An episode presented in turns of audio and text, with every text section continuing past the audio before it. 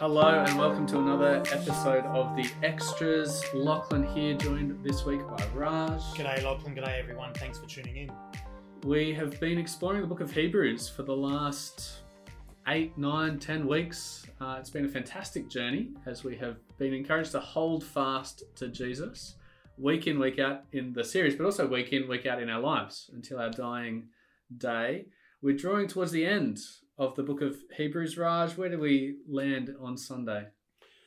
Sunday, I really love Hebrews chapter 12, so there's still Hebrews 13 to come, in a sense, which is rounding things out a bit, which we'll come to in a few weeks. But Hebrews chapter 12, it just is this extraordinary high point, which is talking to us about Mount Zion. So in a sense, you know, the method of Hebrews, it intersperses warnings and encouragements.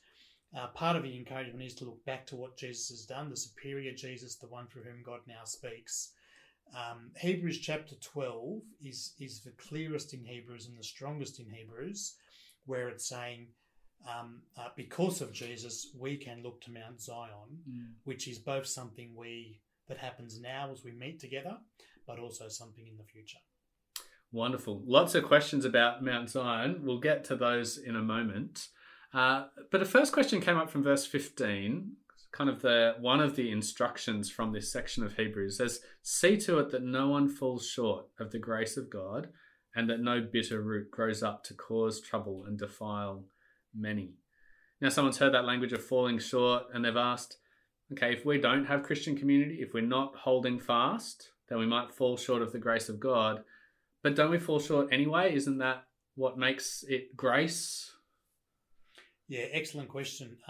And I'm very thankful for the opportunity to speak to this because it's true. You know, the default state, as we see all through the Bible, Romans 1, for example, particularly strong, but also through Hebrews, it is because of Jesus that we're saved. Without Jesus, we need saving. That is, we need God's grace.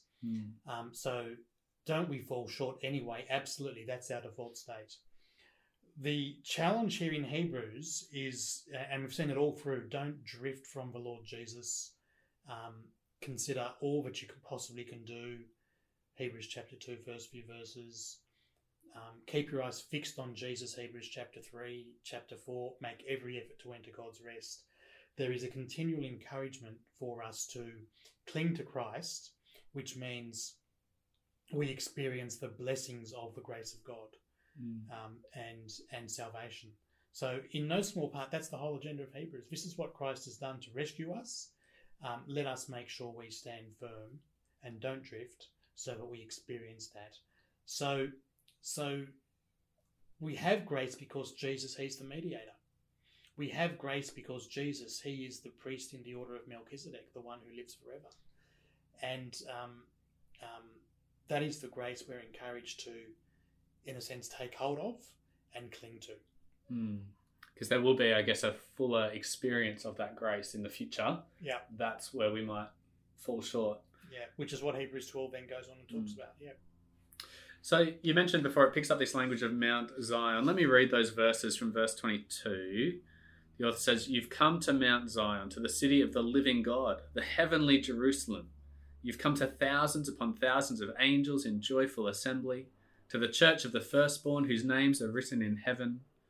You've come to God, the judge of all, to the spirits of the righteous made perfect, to Jesus, the mediator of a new covenant, and to the sprinkled blood that speaks a better word than the blood of Abel." Wonderful verses. It just warms my heart as I read those. Very encouraging. But it's raised a bunch of questions for people. I'll just whiz through all the disparate questions that came up, but we can answer them together, I think. So in what sense are we now gathered at Mount Zion? We're physically gathered at church. What about when we're not at church? Are we gathered then? Are we currently gathered at Mount Zion? Are we gathered in the heavenly realms? What does that mean? Is Mount Zion metaphorical for heaven or the church?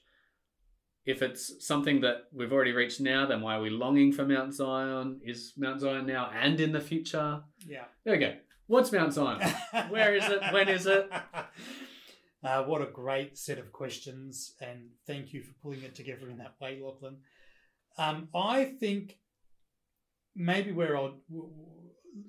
Let me go to the text verse. Mm-hmm. So verse 22, and you've read from verse 22 to verse 24. First thing here to notice is the language and the tense. You have come to Mount Zion. And that is the tense all the way through. You have come to thousands upon thousands of angels. Then you have come to God. Then you have come to Jesus, the mediator of a new covenant. And so it is something, there's an emphasis on the text here. That is all in contrast to Mount Sinai, which is verses 18 through to 21.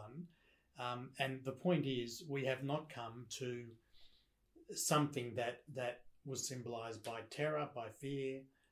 We have come to this glorious city, this inspirational place, something that has been governed by the blood of Jesus.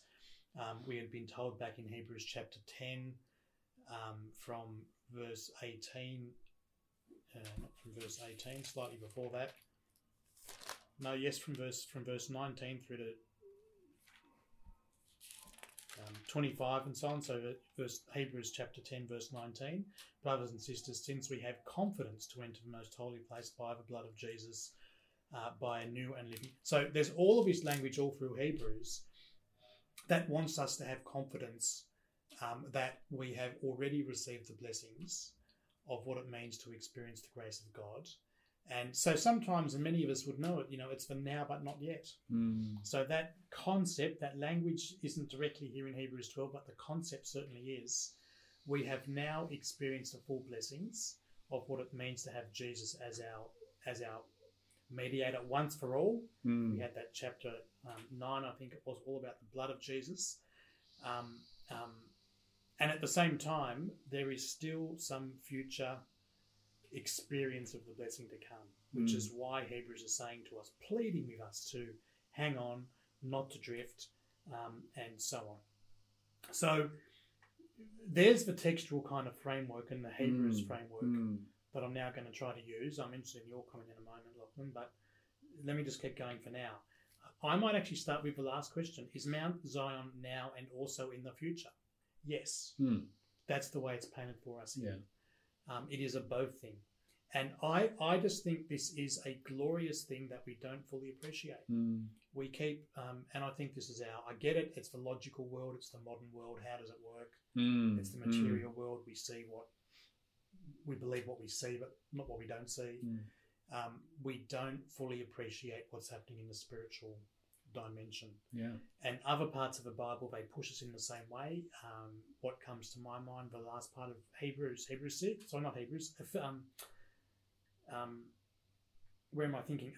6 verses 10 through to 24, the reality of the spiritual warfare, the battle that's going on. We don't appreciate that in the same way. So here Hebrews, it's picking up on that same concept of the reality of what's happening in the heavenly realms, and that's happening right now. Yeah, earlier in Ephesians, that was coming to mind when you were talking about the now and the not yet. I mean, Ephesians 1 would say, we are now seated in the heavenlies with Christ. Colossians 3, same kind of thing. Yeah. It's set your heart on things above, which is a reality now. Yeah. So the New Testament has this going all throughout. I think it's our modern and postmodern world. That means we have been raised in ways that our minds don't go there, at least in the Western world, but of course those who have had exposure to areas of parts of the world that are not the Western world, it's quite different. They seem to have a great awareness of, they would call it spirituality or anyway. Yeah. So let me just push into some of these questions. There was a term here that talks about, are we gathered when we are not at church? So I've just put a few questions together. And really one of the things I tried to do, and I appreciate there were different, sermons, and I heard Peter's sermon, it was a great sermon. We did in this occasion just cover some slightly different things. We didn't say anything contradictory. We were preaching the same passage. But I did focus a little bit more on just this gathering and ecclesiology, as it's called. It's called ecclesiology, which is theology of church, coming from the word ecclesia, which is the word used in the New Testament. It's a Greek term, ecclesia, which means gathering. So to say, are we gathered when we're not at church. It's kind of, it's a mixing of the terms. Here in Hebrews 12, it's using that gathering term when it talks about the church of the firstborn, verse 23. It's using that term. And it's painting the whole thing in a contrast to the gathering, one of the most famous gatherings of God's people that happened in the Old Testament, that around Mount Sinai. Now, Hebrew is different, so the word ecclesia is a different word, but it's picking up on exactly the same thing. And the way I think of it is, my understanding and research on this, which I've done a lot of in the past, is it is easy to collapse the terms people of God and church, but they're different terms. So someone who belongs to Christ is always a person of God, a child of God, but the church exists when the church is gathered. It's just worth sitting with that distinction for a moment. It is a significant distinction. Yeah. And here in Hebrews chapter 12, it's picking up on the gathering of God's people. And it's taking us back into the Old Testament, Mount Sinai, when that was really the epitome of a gathering of God's people, as they were being rescued from being slaves in Egypt on the way to a promised land. And it's making a parallel between that now and between that and the gathering of God's people today. Back then it was characterized by fear, by trembling, by not being able to come close to God, not able to touch the mountain because God was holy and we're not holy. And the contrast then from verses 22 to 25, 24, it's just an extraordinary difference. You have come to thousands upon thousands of angels in joyful assembly, to the church of the firstborn whose names are written in heaven. So the basis is quite different. The gathering is the same, the basis is quite different. So that's the sense in which we're gathered now. And I think what it does, it elevates our understanding of church gatherings. It is not just an accidental, random collection of the people of God who happen to turn up on a particular day. There is actually a stronger thing going on in the local church gathering. Now, I've rambled on a fair bit around these questions, Lachlan. Let's talk about it. What do you want to pursue? Do you want to add? Well, I think I just want to don't want to add anything there. I think it sounds like we could have a good stretch night on ecclesiology at some point and think deeply about the nature of church. It's a great area that is important to think well about and get some clarity on. So we might keep an eye on the calendar for a place that we might do that in the future. But maybe if I could just press for clarity on one of these questions. So is Mount Zion metaphorical for a heavenly reality or metaphorical for a local church gathering or both? Thank you. I think I would say both. Now, what I'm doing there, I'm approaching that theologically. Here in Hebrews 12, I think the emphasis is on the God's people gathered in Mount Zion, but other parts of the Bible take that same image of Mount Zion and apply it in different ways. Okay. So, yeah, so on that particular question, thank you for pushing me on it. I think I would say Mount Zion through the Bible, it does a bit of both. But here in Hebrews 12, it is trying to focus us, our attention on just the significance of God's people gathered. Okay. That's great. One last question then, Raj. So part of this contrast of Mount Sinai, the Old Testament gathering, and Mount Zion, this new gathering, Sinai was a place of terror and fear. Zion is characterized as a joyful place. So what's going wrong if in our Christian life we experience more terror than joy in our relationship with God? What a great question. Is it okay if I just change that question slightly? Sure. That is, I don't necessarily want to say someone's doing something wrong if that's where their heart is. Yeah. But I think I do want to pick up on the essence that's going on here and maybe just change it around slightly. If someone does find themselves in that place, what might be helpful to do? And I think we're almost at the end of Hebrews now. One suggestion would be, why not reread Hebrews? And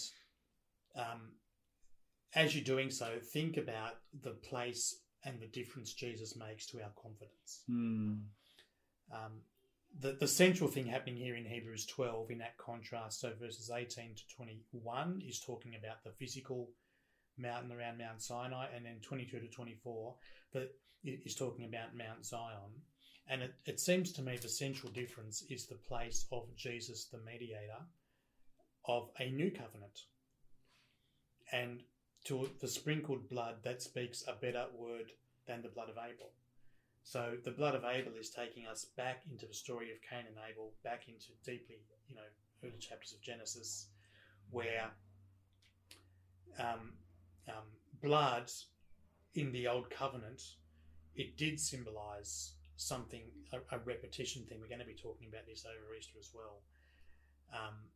But Jesus, the once for all sacrifice. So Hebrews chapter 9, that chapter in blood, one of the places in the Bible that has more references to blood than any other. I think some of the stats I provided weren't quite right when I preached that Hebrews 9 a couple of weeks ago, but the overall point certainly is right, that Hebrews chapter 9 has more references to blood than any other chapter in the New Testament, and it's right up there even when it comes to the Old Testament. So that's the difference the blood of Jesus makes once for all. And I just think, in fact, this Easter time is a beautiful time to think about this. Really what I'm saying, what do you do? I've changed the question around slightly. Don't think of it in terms of doing something wrong. What can you do to have more joy and more confidence? Because that's what Hebrews wants us to have, assurance. Yeah. And I would just say, reflect back on the cross and the blood of Jesus. Yeah. He is the one who's the new covenant. He is a priest that we now have in the order of Melchizedek. He is always ready to intercede for us. That flows into the exhortations of Hebrews not to drift, to keep our eyes fixed on Jesus. They're the things I would go back and... Yeah. What would you say? Much the same. It brings to mind Isaiah's experience when he meets the Lord enthroned in his temple and he falls flat on his face and says, "Woe is me, I'm a sinner." There's the terror that is appropriate when we're confronted with God in his majesty, and yet then he gets offered cleansing and forgiveness, and that enables him to kind of stand in the presence of God. For us, that cleansing comes in Christ. So it's not that we change our view of God and domesticate him in some way. He is fearsome. He is a consuming fire, and we need to cling to that right appreciation of God's majesty. But as you say, we can be safe in his presence because of Christ.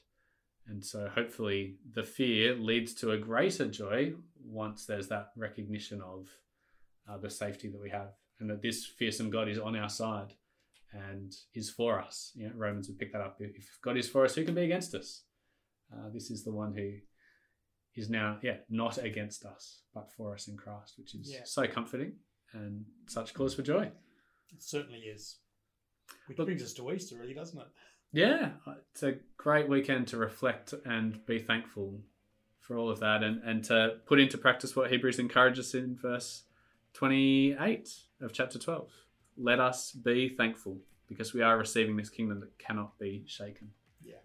So, Raj, thanks for your time. It's been great to press into Hebrews across these past weeks. As you say, we'll be coming to chapter 13 after Easter, but this weekend we'll be getting together to celebrate the death and resurrection of Christ and remind ourselves of those old truths that continue to shape life today. So we'll see you at Easter. Yeah, I don't want to encourage people. Easter's a special time, slower time. The way we've structured it is both on Thursday and also Friday. We want it to be a time where believers in particular have a time for reflection on what Christ has done, and on Sunday we just want to encourage people. It's not too late to invite someone to come along. North Rocks and also Carlingford in the morning are having Easter buns and a whole bunch of different things, and North Rocks even a petting zoo and different things. Let's make a thing of it, invite people in. lots of people searching at the moment. Sounds good. Thanks. We'll see you then.